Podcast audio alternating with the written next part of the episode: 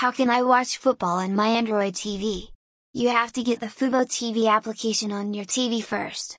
To get the application you have to open the Play Store on your TV. There search for Fubo TV application.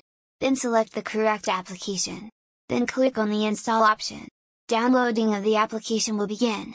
After downloading the application installation will begin automatically. Now open the application after installing it. There you will see two options of registration or sign in. The first option is to log in with an activation code and the second option is to sign in with an email ID and password. Now you can go with any one option. We will see both options.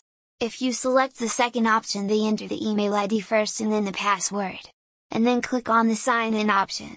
If you select the first option then you will get the activation code on your TV screen.